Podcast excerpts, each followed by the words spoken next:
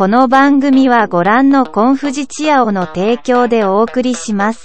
大家好，欢迎收听狗夫子之邀，我是马修，我是 Billy，哎呀，恭喜大家新年快乐！新年快乐，新年快乐！哎今天新年结束，准备开学前的第一集。对，开学后的第一集呢，对想呃跟大家先拜个年，哎，靠，我们刚刚已经拜完了，刚刚已经新年快乐完了。再拜年一次啊！好，OK，新年快乐，新年快哎，乐。新年快乐！哎，哎大家红包有没有领满满啊？哎，如果没有的话，也希望你红包要发满满啊。啊，我希望你红包领满满。来，我们这个斗内 的王子在这哎，里。谢谢各位，施比受更有福。我们就委屈一点，我们当受的那个，还请各位布施了，对，有有人说是这样子啊，就是你奉献的时候呢，会比你拿到来的更快乐。更快乐。对对对，我希望把快快快乐带给你。嘿，我我希望分享到你的快乐。对啊，对，所以希望就是你能施舍一点你的快乐给我们。我宁愿悲伤一点，你把快乐给我好了。我们所有哎，所有东西我们都可以一肩扛下，我们愿意，我们 OK 的，我我没问题。OK 的，我没问题。好，我们有必要开学的第一集就开始做这种类似乞讨的行，是这样的行为吗？没有，我们只是推播一下，因为真的很久没有观众抖内了，嗯，对吧？对啊，很对也是的，真的还蛮，我们我们需要。一点，那新年新气象嘛，总是要有点新资源。不是说大钱呐、嗯哦，对，可是你当然不免俗，你想要给个大钱，我也是可以接受，我们也是很乐意啦，很是很。乐意啦。对啊，哦好，前阵子真的就是寒流来啊，然后大爆炸。啊，我本来就是照着我自己的习惯，会会做一些训练上的东西，嗯在这边就要跟大家说，真的，其实热身超级重要的。嗯，对我当时的情境就是，其实因为我原本就有旧伤啦，嘿，但是因为练习的那一周刚好非常非常冷，嗯我可能就是自以为是，就觉得我的暖身做的差不多，嗯所以就开始做了一些属于呃帮我的训练上面上了一点强度。哼，结果强度上去以后，我就发现我的腰椎不太真的受不，了。对，真的受不了，嗯可能作业温度没到。哼，然后当天晚上的时候就就是休息之后，隔天第二天我又觉得应该还好，嗯，所以我又稍微练了一下。那你就说不舒服了，你还对我就不舒服，但是我就觉得说，当我身体热开之后，会会再好一些些。嗯然后在操作过之后的第二天的晚上就不行了，真的是完全不行了。我我大概三四点左右就醒了，是被痛醒的那一种。嗯，然后我就是各只能坐着了，不能躺着了。哦，没有没有没有，我没办法起身，哇，因为我腰椎痛到我我我必须用手把我人整个推到呃变成我从躺整个变成俯的状态，然后才能把自己撑起来，就很严重，真的很严重。嗯，然后我就用了呃我房间有的器材，电热毯啊、对，按摩球啊，还有原本让自己呃就会做的一些些。对的嗯。伸展姿势、都没有办法缓解我腰椎的不舒服，然后我就只好在早上马上起来把东西弄一弄之后就去看医生。嗯。对，因为这个不舒服的程度已经超过我我自己能负荷的量了，就是在我们录制这一集的前两天，嗯。老实说今天都还是很不舒服的情况啦，但是就是前两天真的很严重，然后。医生怎么讲？我常常去的那间针灸诊所停业了，因为就是听说医生太随意，啊，对他想开就开，想休息就休息。是这样子的，所以我以为是上一次他忘记帮那个病患把那个头上的那个针把它哦，拔掉。没有没有，那是新的，那是我去的新诊所，我去的新诊所。嗯对，然后反正就是我原我原本跟我比较密切的中医诊所，因为我都用针灸去处理一些我如果没有处理办没有办法处理到的一些肌肉组织。然后那间医生就是很随意，因为他可能就是功力不错，所以他相对的就，呃，有时候可能太忙了，太忙之后隔天他就就想休息，嗯。所以他的开业时间其实不是很固定。就我那时候去的时候，就发现他已经是休业状态，就暂停营业。哼对，那我也不知道他到底什么时候会重新开，嗯。我就只好立马在我们家附近再再找一一间。中医诊所，然后要有针灸的，然后我就找到了这间诊所。我一去现场的时候呢，是早上，我早上九点多到。对，到的时候我说哦我要挂号，然后就说哦好，那你是第一次来吗？我说对，然后我填完出诊表，出诊表填完之后我就我就成交上去，成交上去之后他就说好，那你是第六十五号，然后他就给我一张单子，他说大概一个小时之后再回来。我说哦一个小时之后再回来九点多，我看一下，嗯好，那我一个小时再回来。然后我想说，通常啦中医诊所的一个小时实际上会超过，嗯对，因为毕竟看的人一定呃需要处理的不是那种捏一捏，然后就说你可以领药就好了。嗯嗯嗯对，一定会有其他的一些辅助的治疗，例如说他可能是不是风寒类，它是外伤类的，它就必须要在当那个那个情境里面做矫治嘛。嘿对，然后我就等到大概快十一点，我再回去，结果看到几号了？哇哦，看到三十七号呢，那就是你不准时还敢讲我拿六十五号的牌子，哦？你不是说你拿六六号哦？六十五号，六十五，哦，好好好，十一点多，看到三十七号呢，哇，哇哦，蛮慢的，我惊呆了。重点是我回头看，那边写说今日上午的那个预约预约已经额满，然后我就看了一下，那你就六等到下午十七号是结尾的号码，哦，你是最后一个，我是倒数的，我是嗯。倒数第三个，所以代表说，可能在医生的主观判断里面就觉得这一些量他可能看不完，嗯，对然后我就想说很紧张，那怎么办？因为真的很不舒服。然后结果到十二点多说，哎，不知道为什么他跳过了中间的几个号码，就先到我。嗯，有些人就先走了啊，有可能，然后也有可能因为我是外伤，然后他们嗯。是、他们是风寒之类的，对对对，对，所以就先帮我看，我可能要花比较多时间。然后去我就跟他讲我的状况，然后他就触诊，触诊之后就帮我照 X 光片，然后他就说有一点点那个椎弓滑脱，嗯，嘿，然后我当下心想就大事不妙，因为照我的运动类型，其实这个情形有点常见。我的队友，我是举球员嘛，我的队友是嗯攻击手，他就有追攻解离的问题。然后我就跟医生讲这件事情，然后医生就说：“哦，好，那我的还算比较轻微，但是它有压迫到神经，所以嗯你会觉得很麻，而且没办法处理。再来是因为因为你会一直希望身体可以做动，所以我的腰椎左右侧的肌肉非常紧，因为它要出力让我整个人可以运作嘛，身体可以运作。他要帮你放松，对他要先放松，所以反正我就在那边打了好几针。然后因为它是一个新的针灸方式，我我其实不太懂他们针灸的学派。我知道嗯。弹针跟电针，嗯，然后它的针法好像又又不是弹针跟电针类的，它是它是另外一个新的东西。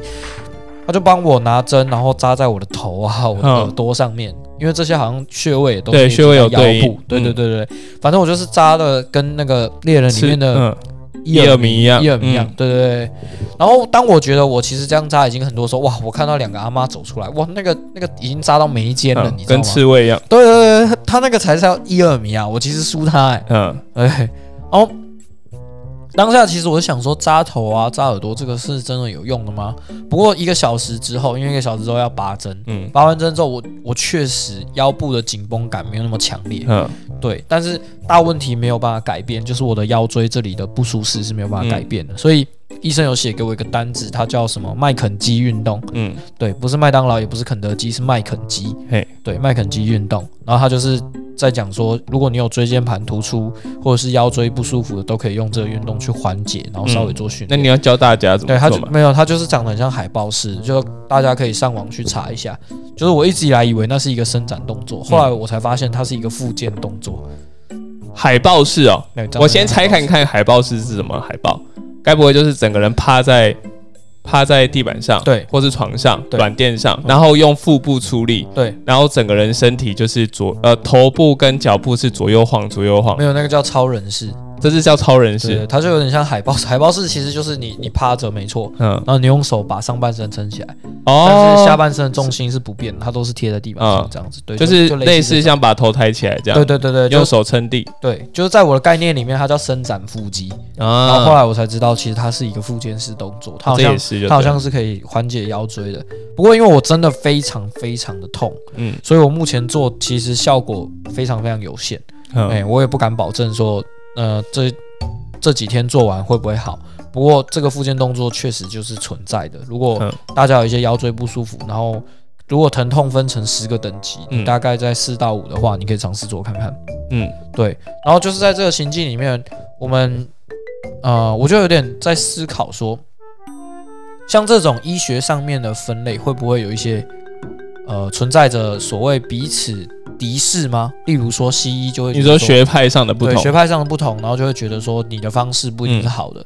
对，像我啦，我知道的弹嗯针派的就会觉得电真派的是是邪门歪道，嗯，因为他觉得你是靠电去辅助，对，那你不是靠针，他不是真的用针灸的。的，对你不是真的靠嗯。针灸穴位这件事情去，应该说都是针灸穴位，嗯。但是弹真的会觉得我这个就是有专业在啊，嗯对，因为我就是靠我的能力去去感知你的肌肉位置，去感知你你的呃结缔组织粘连的情况，嗯对，然后电针派的又会觉得说，我这是用科技辅助、啊，嗯我就是用电去增加血液循环，去让这个肌肉可以达到呃震动跟放松的效果。嗯，对，反正就是会有这种学派上的差异。我觉得一定会有吧，这个不用讲，这世这世界上任何的东西都会有不同的流派，就像西医对中医，对，然后比如说像呃哦以大学来讲好了，有一些叫做国际事务学系，对。那有一些叫经济系，有一些叫财经系，对，那这一些不是感觉都还是差不多对对，就？是名字很类似，嗯。然后我我就会有这种想法，就是说，哎，这个学学派新诞生，如果一开始它并不是实际上真的很有用的话，那它是不是算是一种敛财？我的想法里面，但是实际上电针有电针的爱好者，嗯。因为有些人确实就喜欢对。电针的方式，因为我我电针跟弹针都做过嘛，嗯。弹针真的比较痛，嗯。因为它就是这样咚这样打进去的那种嘛，针也比较粗，嗯。确实比较痛。可是要说效果的话，我个人是比较喜欢弹针的。但嗯电针有没有用？电针也是有用，只是我得去蛮多次的。嗯，对啊，我我我是我其实两个都是被被用过哎、你是针灸吗？你不是不针灸的吗？我有被针灸过，就是我去的时候才知道要针灸的那种，我不是特别去针灸的，嗯而是去到现场对方才帮我针灸。嗯，他跟你说你的状况是需要针灸的，他就说：“那我们等一下要针灸哦。嗯那我不能说不吧？哼，你可以说不啊，如果你会晕针的话，我不知道我会不会晕针啊，我只能说我那好吧，那就试看看喽。嗯会震，到，就是用电针的方式，你会整个肌肉在抽动。对对对，它会抖啊，嗯我还蛮喜欢那种感觉的，就是整个抽动的感觉，嗯，就是感觉你不用出力，就有人帮你出力的感觉。我很喜欢这样子的动作，嗯就是我是一个很懒得动的人，那你帮我动，那我就给你动。嗯。那另外一个弹针就是他把你插在头上。嗯。那那一次我去看中医啊，那个不是，那个是另外一派，弹针是不会弹头的，哦，弹针是不弹头的吗？那我没有弹针，所以我说我说我去的那间的嗯诊所，他他帮我压，哎，他把我是把被刺头过的时候，我就有点惊讶，嗯因为我没我那没刺头的是什么？是什么流派？我不知道，我就是还要去查。我是被刺头过，然后他嗯医生就说没关系，那这个需要一个小时，你要先回家一趟嘛对对对你。要先回家，或你要先回家一趟嘛是怎样。那我就跟他，说，我还跟他说，我要先回家，可是我要戴安全帽呢。然后再过来吧他说，嗯，那还是不要了。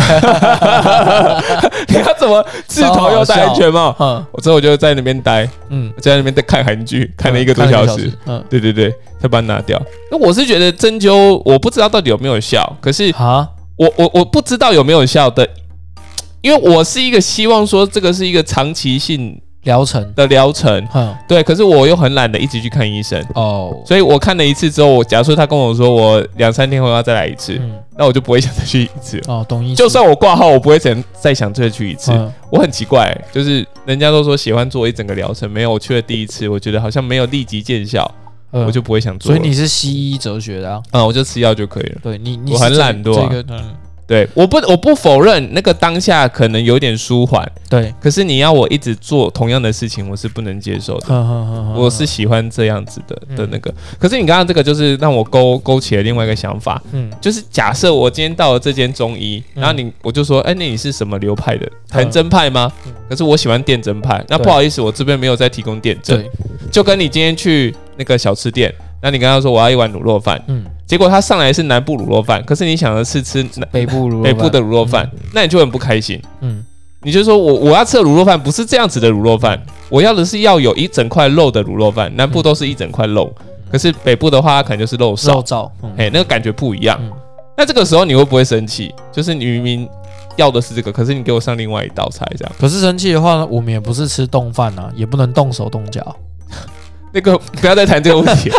新年过去了哦，这件事情已经呃结束了不能再一。直拉着这个就对对对对对对，这个不是这不是重点，不要动手动脚，已经过去了，一定一一点都不派喽，大家不不派，呃不派超派不，好笑了。对，影响很多学生啊，影响很多学生啊。对对我前阵子就是一直碰到一个问题，就是大家都把这个超派铁拳朗朗上口，嗯。尤其是学生，他根本就不 care，就是为什么要打或是不被打，嗯，就是为什么要打，不会探讨不会探讨事件的成因，是非哎啊，跟是跟对错。了想了解这个招式而已。对，所以他下课时间就直接超派铁拳，呃你你如果不开心，超派铁拳还拿武器，你知道吗？拿美工刀在那边画，我当下真的超生气的。对。你铁拳就铁拳，你拿什么动什么武器啊？对啊，你拿美工刀出来，你以为对面是巨人是不是啊？对啊，你不要那么 不行呢、你不巨要乱用人都已经完结了，你不能对你不要再。玩了。对啊，那当然我们会觉得当下我们有阻止就好笑，嗯可实际上要是我们今天没看到的话，那会不会、哦那就危险了？嗯所以我是严禁禁止这个，那就刚好跟。过年一样，就真的是出事了阿贝。嗯，真的是出事了。对啊可，我们今天已经是初六、初六、初六、呃初七、初初八，啊，初六、初七、初八，啊，对大家补班日对啊，今天是补班日啊。辛苦各位了，补班日还要听我们这边五四三，好，那我们回回到刚刚正题对哈，就是因为你会误会说这个东西倒不是你所要的，是那你又没有办法去跟对方说，嗯我其实这个不是我我我要的，那我可不可以离开？嗯会不会这样？嗯你会不会就是你还是硬上吗？像我就是硬上派，就是说、嗯哦，虽然说我不是那么喜欢这个东西，但是无鱼虾也好啦，就算。对，那试看看嘛，嗯说不定你的你的东西跟我之前碰过那些东西都不一样，嗯嗯嗯嗯嗯，对吧？就像你吃那个醋饭，不是你喜欢吃，对，可是你还是把它吃完，我还是会把它吃完。我对吧？你也跟我是一样的、啊就是，吃到很难吃的便当，嗯我还是把它吃完，因为我就觉得嗯就就自己做的选择要承担。对吧？对，那你干嘛要去那边指指点点呢？那如果是如果是我做的选择，结果出错了，嗯，我会去评估说为什么会做这个选择？有没有必要要换这件事嗯。情，因为像我自己就就其实很多人知道我很喜欢玩游戏王嘛，嗯。对，然后我前阵子有要回收我一副牌组叫新潮厨师，嗯，它就是一副以法式料理为为主题的牌组，嘿，然后这个牌组其实不强，但是问题是我觉得很有趣，毕竟我是火防兵嘛，嗯我就想在虽然我现在没打比赛，但是我就想收一副新潮厨师当做自己的纪念。那我在收这个牌的时候，毕竟整组牌你要用圈选的方式去店家买的话，会比较贵。嗯然后再来是说，买的牌通常因为比较贵的关系，你没有办法去要求说你要半钻啊，或者是或者是精量这些稀有度。嗯那我那时候就在网络上有看到一个卖家，他同时卖了好几个牌组，都大概三四个牌组。嗯。然后他其中一副就是新潮厨师，诶，我就我就跟他标，我想说嗯。用标的比较快，因为这也是人家标的废牌嘛。哼然后我就标标标标标，然后达到我理想的价格的时候，然后确实寄过来，嗯，充满满心期待、兴奋的把它结果里面，都是别的，结果里面是对是 DS 恐龙，我我我整个就塞住，我我不是要 GS 恐龙啊，我我这个我没有要打比赛了，所以这一副牌组对我来说就是完全没有用途的东西，嗯因为它也不是我要收收藏的。我就马上跟卖家说，呃，不好意思，我拿到了牌组，拿错了，对，跟我投标的那副牌组不一样。哎，他说啊，真的吗？记错了吗？什么有的没的，然后就是还有运费之类的东西，我我觉得那些都是其次，因为都是小钱。嗯，你你把我要的牌组给我就好。对，然后反正这个卖家算是很有心，他就是赶快联络另外一个拿错牌组的。呃，再运回来，对，然后另外一个拿错牌组的，一可能也刚好没有很想要新潮厨师这一副，对，因为他要他要的就是我我手上那一副对。GS 恐那你再寄回去，对，然后我们两个就直接互互寄，然后交换。其实这个地方的时候，我觉得就很考验人性，知道吗？，对，因为一整副牌组，那老实说，如果里面有牌料你把它拿走了。你把它拿走了，我你也不知道。我，也不知道。对，然后我要去对吗？我我去对牌组的张数的话，这个责任归属要归给谁？嗯对不对？就是你你拿了几张，我要怪卖家吗？嗯可是卖家确实有出货啊，那我要怪你吗？你拿错，然后你挑了几个牌料的话，我要我又能拿你有什么办法？因为嗯钱确实也不是你在收啊。对对，然后他就陷入一个很奇怪的三方交易。然后后来我就秉持着算了，反正人性善良，然后嗯如果有一张牌是出错的，我就自己再买回来就好了，嗯就算了。然后反正我也没动他的，他也没动我的，我们两个就就就顺利的这样把牌组给交易回来，对，交易回来了。交易回来了之后，我想说，哦，好，那这个解决算是 OK 的，因为不是我选择出错，我也对。我也拿到确实不是我要的。嗯。那我真的就是想要把我要的牌拿回来，嗯。对，然后是顺利的解决这件事情。可是就在这个结束之后没多久，对，然后我一样又看到我喜欢的牌，可是这次是单卡哦，嗯。这次是一个呃 GU 联名的粒子球，然嗯，后跟、哦，这个就是买衣服会送的对买衣个吗，服嗯嗯嗯，到前阵子有一个衣服礼盒，对，买衣服会送的卡，对，然后跟呃真的是那个衣服真的很不是很好看，对呃，我就是因为我没有很主喜欢那观的不是个衣服，很好看，所以我没有买那个礼盒。那这个卖家在卖的同时，它下面也挂了一张 RD 的时间魔术师，嗯然后因为时间魔术师也是我很喜欢的一个怪兽，嗯。那这张卡虽然没什么强度，不过我觉得 RD 版的，呃，RD 是游戏王里面的另外一个系列，嗯。对，那可能对我来说有一些收藏价值，所以我就标了那一张 R D 的时间魔术师。接下来又是 G U 的粒子球，哇，两张粒子球哎、他没有，他就寄粒子球给我，我我当下就是就觉得很烦。你本来是想买时间魔术师，对我本来想买时间魔术师，寄粒子球可是他给你，寄粒子球给我，嗯而且重点是我标完之后，他还这个卖家是还有问我的哦，嗯他有问我说：“请问时间魔术师你确定要吗嗯，？”我说：“我确定要啊。”我我想说你会这么讲的意思这是同一个卖家吗？不同的卖家，哦，然后你会这样讲，是不是代表说前面有人买了，然后弃标？嗯然后他他就他就是这样跟我确认完，我说：“呃，我确定要，嗯确定要之后寄来，然后还是粒一打开是粒子球，我就嗯，我整个就挠起来了，我就想说。啊，那你还跟我说确认过、那就说欸，记错了，然后后来嘞，我就不，我就想说、哦、很烦，真的很烦。然后我就跟他讲说，呃，不好意思，你记错。他说啊，真的哦、那那请请请问你方便把卡退还给我吗？然后我再还你这张卡。我说不用了，没关系，就这样子吧。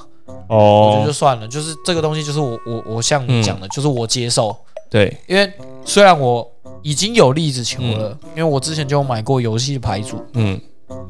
但是这个一来一回让我觉得很烦。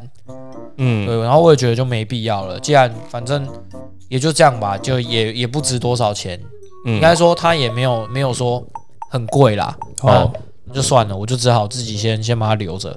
对啊。了解，哎，希望他哪一天可以涨价，然后卖出去吧。这也行所以我跟你一样啊，我就是真的要看情况。如果是我不能妥协的状况的话，那我当然还是会去据理力争。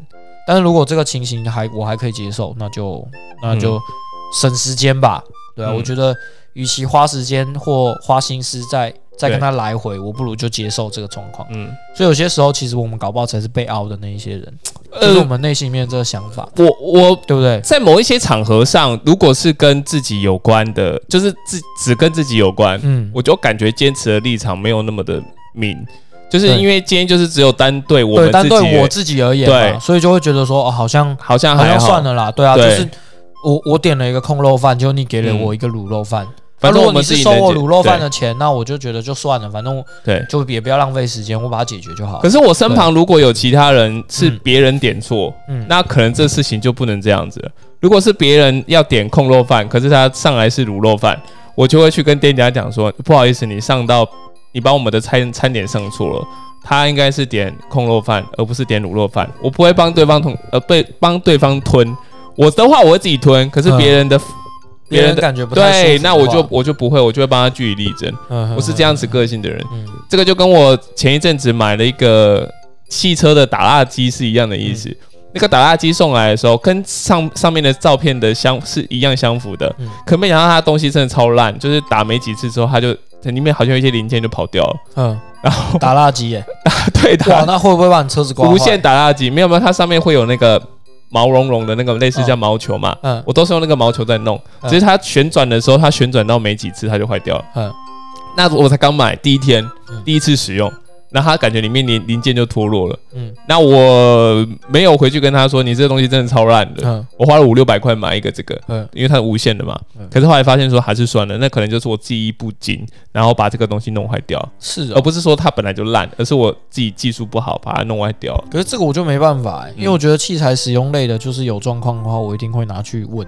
可是它本来是好的、我至少会换第啊二次，它本来是好的、对，啊，但是我会换第二次。如果第二次我还是同一天嗯就打坏，那就真的是我的问题。但是可能是对啊跟以前的经验有关。我以前的经验就是我好，我跟他凹了，然后再再寄回来，那我一样东西是不好用的。哦，他还是要寄给你哦。就是一样，假设我把东西退回去，嗯然后他再把一个新的东西再寄过来，嗯，那不是一样是不好的。哦我以前的经验都是这样，嗯就是反复结果都不是我所预期，嗯哼哼所以我干脆就说那这就算了，当我没买过这个东西。所以有些人就说这是网络购物上比较麻烦的地方，嗯，因为如果这个东西真的有一些瑕疵或问题，你要跟他来回，其实很麻烦。对，你会觉得，哦，到底为什么我还要花时间等？我现在就是嗯立即性要用到这个东西、啊，对对啊，就会有这个状况，那就有两派啊，一派就是嗯我先从网络上查好我要买什么东西，然后再去现场买去。现场买。那另外一派是我在现场看，然后在网络上找有没有更便宜的。嗯哼哼就是一来比一个是比较花时间，二来一第二个就是比较便利啦。嗯哼哼，对，那我个人都是比较倾向，如果我可以在网络上买，嗯。我会在网络上买，因为折扣比较多。对，如果我比较有时间的话，嗯。可是有时候就比较冲动，在现场看到就比较冲动。虽然说网络上有，可是我想说差不了那三十块四十块，嗯。那我干脆就直接在现场把它买一买就好了。嗯哼哼哼，我不知道大家是什么流派啦，嗯。就是比如说现在我们过年穿新衣服，大家衣服到底是去线上买呢，还是说在现场买？嗯。可是如果是你的话，你过年应该会想要去逛街，对，你是属于线上买衣服流派，还是说在网络上购买衣服的派别？派别，我是现场买的，这都是现场买的。因为我我的体型比较难处理衣服的事情。嗯，对啊，就是上半身比较壮，大腿又比较粗。嗯，哎，就是我我记得我们之前有讨论过这件事情，就是我以我的身高来说，其实我裤子要穿到大概三十二腰，嗯，但是我的大腿太粗了，所以我得买到三十四腰的裤子。哦，就是一个葫芦葫芦状哎，葫芦状的腿吗？也没有葫芦状吧，就大节那种腿啊。哦，对，如果大家不知道大节的话，我们前面有讲到伊尔迷，大家可以去看一下猎人。对。对对对，小杰的另外一个形态叫大叫。大姐，对，你们看到大节的大腿就就头发很像那个竹笋，对对对对对对，哎，黑竹笋、那个，黑竹笋的那个，对，黑牙签的那个，对啊，就像它一样很难买，所以我我如果要像过年自装的话，嗯。我都会去现场。嗯，但是可是大排长龙你要试装，那很麻烦的。就是我很不喜欢去试衣间试衣服。对我其实也蛮讨厌的，只是就是在在像过年的这种衣服的话，我我大部分只能这样子。嗯，那如果是上课装备的话就没有。上课装备的话，因为我自己有有朋友就在呃 Nike 工作，所以嗯我通常都是会问他说有哪一些东西，然后他会直接贴给我看，我就把我要的跟他讲，讲完之后他就会帮我拿。对，那因为他就就是我高中同学，所以我嗯其实身形比例上面他比较清楚，他比较清楚我大概需要用到哪一些。嗯不过我在买这个时候遇到一个困扰，就是他帮我买 Nike 的束衣，嗯长束衣，冬天嘛，当冬天的话会需要用到长束衣，已经特别挑过我的尺寸。长束衣基本上我我的我的无袖束衣都会穿到 M，、因为比较刚好。可是我不知道为什么那个系列的束衣可能有点状况，所以他帮我拿 XL。嗯 XL 我套上去的时候，我一开始看尺寸，我想说哇，XL 也太大了吧？嗯怎么会帮我拿到 XL？就套上去刚好的。嗯问题是手袖长非常非常多，嗯就是它可能是欧美的那种那种尺寸。然后束衣尴尬的点就来了，因为它是属于紧身性衣物。对，如果我要去剪袖子的话，其实是很奇怪。很麻烦的事情，因为我剪袖子，它不可能用弹力绳帮我缝啊，它一定是用一般的、一般的那个缝线去帮我对车。那这样子这件衣服就不够紧身，那它的保暖跟呃让体温维持在同一个温度的、嗯。的这个效果就不见。那我就有点为难，就是这个袖子很长，对啊，可是又没办法，因为我一次订两件，然后重点是我我的坏习惯就是我我有有时候买了衣服我不会那么早穿，对，对，所以我买了，我放了，我放了，我大概至少超过 超过快半年，我才发现我穿不下。对，没有没有，就是我放了半年，我才发现我穿不下。嗯对，然后那那半年我不可能拿回去跟我朋友说我要退啊。对，对，然后就只能说啊，好吧，那反正素衣嘛，就穿在里面嗯也没差这样子。对我也只能默默接受。那你就只好把那个袖子折起来。对，就是把袖子折起来。可是袖子折起来的话，又会产生另外一个状况嘛，嗯就是你流汗的时候，这个双层袖子的地方就会非常非常黏腻。哦，对啊，反正有一好没两好啦。我我就从这次里面我的经验告诉我说，如果我要买还是像这种去现场穿看对，看。就是像素衣这种真的比较接近身体的训练材质的，那我可能还是得去现场。其他像一般运动用的 T 恤或或棉裤之类的，可能或许就没差。嗯，呃这每个人穿衣的 style 不一样。对我的话就是里面就是随便套一件大家看不到的 T 恤，没有，那是因为你你用不到啊，但是因哦为我不是对啊你是要上班上班用的。所以体育老师其实这次会特别去穿一个体育装啊。对啊，有些人就说你体育老师就应该要穿的跟体育老师的样子一样，对啊你不，能穿的跟一般老师一样，那会让人家觉得我没有在上体育课的感觉。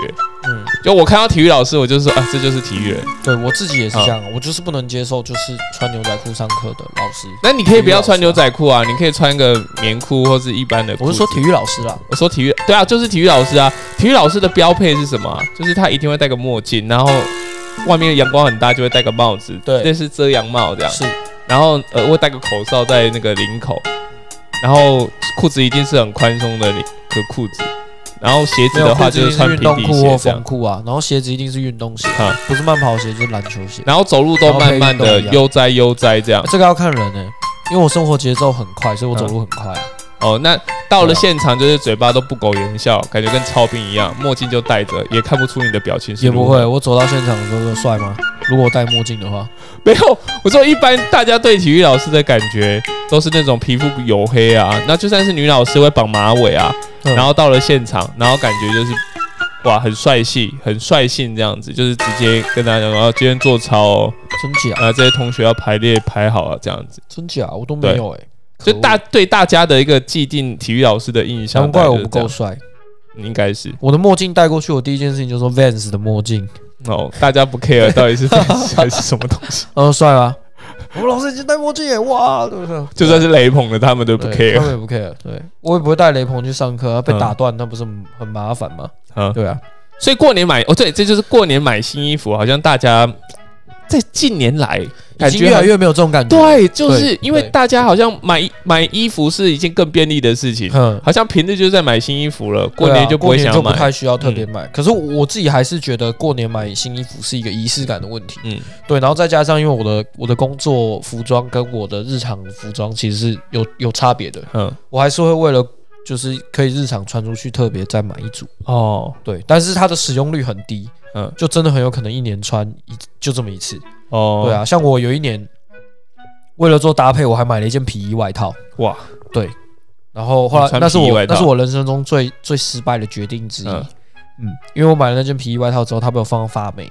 哦，对啊，皮衣要保养呢。对，然后我上班几乎不会穿啊，嗯，那怎么办？对啊那皮衣要拿去送送送洗啊？就是很潮湿，我家里又很潮湿，所以对其实我送洗完把它挂起来。对，但问题是挂起来之后，你家里潮湿会有时候透透南风会反潮，嗯，要反潮它还是会有，水汽，对，就是要放那个干燥剂或什么的。对对对啊，反正后面那件皮衣外套就是很惨烈啦，嗯，对，就只能丢掉了。哎，从那次之后我也就没有没有买过什么皮衣外套，主要就真的是因为使用率太低。我觉得现在我们这个年纪哦，现在不会，当然帅衣服帅这是重点。嗯第二的话就是要好穿，嗯然后轻便，嗯然后好行动。嗯然后如果他又太搞刚了，我有些人就是很追求说这个东西帅可以，嗯，就是不管再难穿或是再不舒服，我还是硬干。我不行，可是我我不是这个流派的，就是要看起来帅，然后重点是要轻，对，要便利。如果只是帅，那我不能接受。我要他的机能性要足够，嗯才能才能要满足我们的需要。对，我有个学生，他就是、那时候上课的时候跟我说，他想买皮衣外套。我说嗯我之前买过，我觉得很难顾。嗯然后说他买皮衣外套之外，他想买那个贴布烫。哦，我说哦，你要做一件属于自己有个性的皮衣外套，我觉得可以哦。然后他买了一个牌子，我觉得超级漂亮的哦，嗯就是你买了一个贴布，然后我觉得超级漂亮。那个贴布上面是写说，If you can read this, it mean you are goddamn close。哦，对，就是这个那个牌子上面就写说，如果你可以看得到，哎，你如果可以很清楚的看见这个贴布这的话，是一个连上帝都上帝都觉得哇，这是太棒的一件衣服，是吧？我的发音有这么糟吗是啊，Goddamn close 不是吗？？Goddamn close 啊！对啊，他的意思是说，如果你可以看到这个贴布的话，对，代表你他妈离我太近了，哦，不是那个 close 就对了，不是那个 close，哦我知道衣服的 close，这是一个太棒的衣服了。是，靠近的那哦，个你靠得太近了。我。说，哎，你这个贴布我超喜欢，哦。我也想要一个，我想要一个放在我的摩托车上，嗯，它是要贴在它背它贴在后面，就贴在它背面。对，然后我这个学生就是就是玩音乐的，算蛮有蛮有性格的一个小朋嗯友，就很有趣。对啊，然后他那件衣服就真的被他用贴布贴的很帅，嗯认真，他的整个皮衣外套充满了他的个人风格，，OK，我觉得其实蛮难得，就是独一无二的衣服。对独一无二的衣服，然后他很喜欢，我也觉得很好看，就是嗯以、以他的呈现的气质来说，我觉得是蛮不错的。OK，对啊，就是蛮有趣。所以他就是一个很会穿搭的一个男生，呃，未必是未很懂，必是因为、嗯因为上体育课他能出现的服装就就就只能固定是那几种样子你不可。能上体育课还穿皮衣吧？对他就是特别穿给我看，哦他就是特别，OK，穿给我看，就是告诉我说嗯他的皮衣外套然长后就把它脱掉，掉。也没有脱掉，他就是穿着那个上课，到底要穿皮衣上什么课啊？就我觉得蛮疯子哦屌的。不会啊，他就是很有趣，那很容易有坏掉啊很有，艺术家性，刮掉个性刮到真的很不能接受。哎，就没关系，他可能就觉得再做一件嗯就好。对我认为皮衣不能受损嗯，皮衣受损会整个烂惨。哦，会觉得就是有磨磨破的那种感觉。对，而且而且它破掉之后，你你又不能缝，嗯嗯嗯，对，你就整个残缺了嗯嗯，P 就只能帅而已，就单纯帅气而已。也是也是有可能会有这个问题，对啊，可是啊就是每个人对于衣服的判断上是比较不太一样嘛较不太一。样。对啊，可是过年哦，不管如何，你如果今年你买了非常非常多的衣服，嗯哎我建议大家多穿。对，对，因为很多人就是你买了衣服，然后不穿又堆着，嗯，然后又过了一年，然后你又发现说啊，好像不流行了。对，然后又退流行，又会想把它丢掉。对，那其实很浪费，对，现在其实有很多那个你知道吗？快时尚。什么 hand off，就是二手卖二手装、哦二手衣的地方，或许你可以把它拿去这些地方，有嗯有一些人更需要这些东西，嗯，或许啊。对，那如如果你真的觉得说我这些衣服穿了一两次，真的不符合我现在的 style，、嗯有一些旧旧衣回收，就捐了吧，对，你就把它捐出去，家里还做做是善事嘛，家里还是保持着一定的干净程度跟整洁，嗯嗯嗯会让你今年的运势更加的舒畅。嗯嗯，嗯对我上次讲到舒畅，这个学生讲的都都讲别的，你知道舒畅是谁吗？舒畅是一个唱歌的，不是吗？哦、no no no no no no no，这是一个书场，哦，还有第二个书场，哼，这个书场是家里专门在卖柚子的。卖什么？柚子，为什么？他在一间柚子店工作，这是冷笑话吗？不是冷笑话，那是，是真的，嗯是这个礼拜刚上课的时候学生跟我讲的，哼。就是他们家是在卖柚子的，哼，然后很有名。叫舒畅柚子，哦，不是，好、那是一个柚子的品牌，哦，叫在台湾。舒畅哦，哦，不是不是，就是我们这一个在台湾呢嗯有一间店，好、那这间店呢是专门在卖柚子的，哼那那个地名呢就是两个字而已。我们台湾最有名卖柚子的地方在哪里？不是那个吗？麻豆吗？对，嗯 在麻豆里面卖柚子，嗯，而且是两颗柚子。什么意思？我只能点到这里，如果你不明白就不明白了。哦，我不明白。好，呃，听众朋友们，如果现在是年轻人，大家听到这两个字，大家就说哦哦哦，原来哦，原来哦，这样子。真的哦，嗯、我听我大家听到的时候，我也是哦，你们该不会再跟我讲那个那个那个书场吧？嗯对我说你们自己在家讲这个书场就好了，不要到我们的课堂里面讲这个书场。嗯对，因为我在跟他们讲作文的时候该怎么用，我就讲到书场这两个字这样。嗯，对你不明白对不对我？不明白。你等下自己。自己去查。哦对，其实是一个很不知道是很不是蛮有名的人。好啦，我就说啦，他有上过钟子通的节目啦。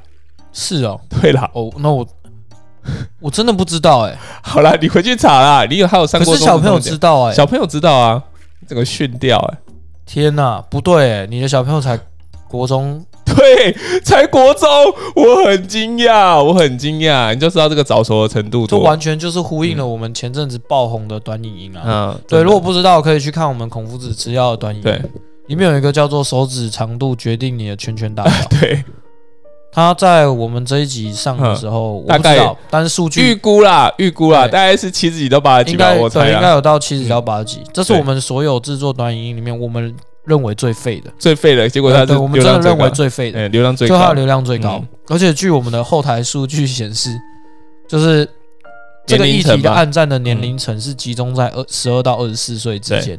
对，就代表说，如果家里是有小孩的，各位家长们嗯，要注意一要下，注意一下。对啊，因为呃，理论上来说，这个的推波率会这么高，就代表说你的小孩可能日常在使用手机的过程中，嗯，比较常接触的东西离不开新三色。对啊，真的，对不然我们其他可还有更多更有营养的内容啊，那大家都不看呢，？对啊，就是像像那个拿破仑的那个嗯，也很不错啊。就是大家就是比身高，就是呃历历史上的名人哦，其实身高普遍其实都不高，类似这样子。虽然说虽然说它不是一个很很范围很大的一个统计啦，只是我那这一集那就是在一个很有做的时候，趣的冷知识啊。就是希望让大家知道说，哦，其实你不要好像人矮，然后字就丑了。嗯。啊，其实不是。哦，你就算人家身高矮，人家想要做自己的事情，他还是有办法做到一定的成功，我我觉得就是内容上明明就比这个还还哎不错，对，可是大家比较喜大家比较喜欢的是这个，我不知道，有可能是互动式吧，大家就是拿自己的手指看一看，是不是真的符合然后。就觉得哦好像很有趣，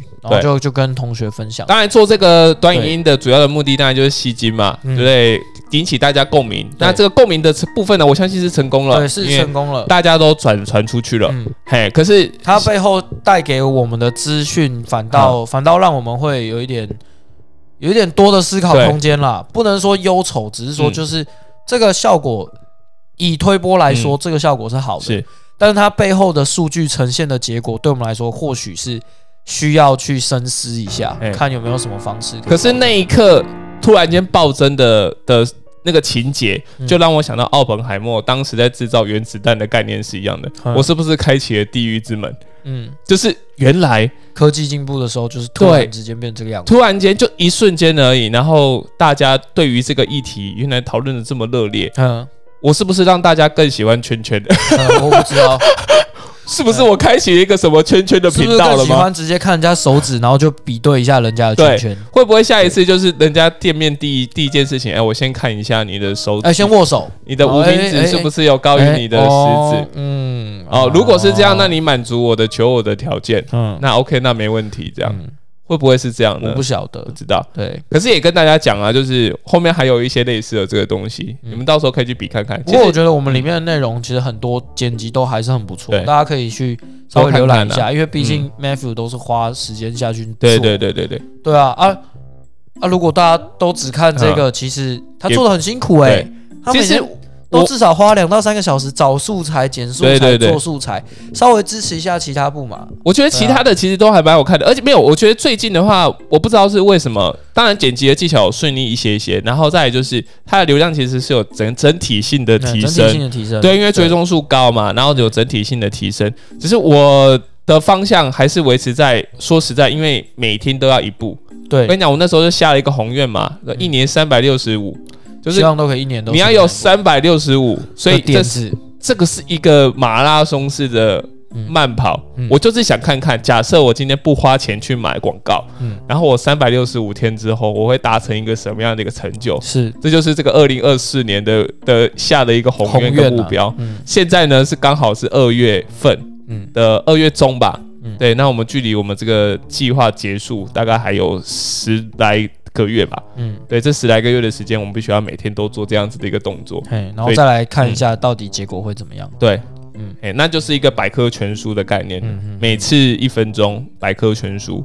好，希望大家可以多按赞订阅啦。嗯，对，当然你要抖内，如同我们刚刚一开始所讲的，嘿，没错。红包钱哈，想请我们喝杯咖啡的话，我们也是万分感激。对啊，我们就只要喝杯咖啡就可以了。嗯，啊，你不要给自己太大压力，就是喝杯咖啡。你要请我们喝一年的咖啡，我也是可以的。好，大家就这样子喽。OK，好，祝大家新年快乐。好，大家拜拜。拜拜。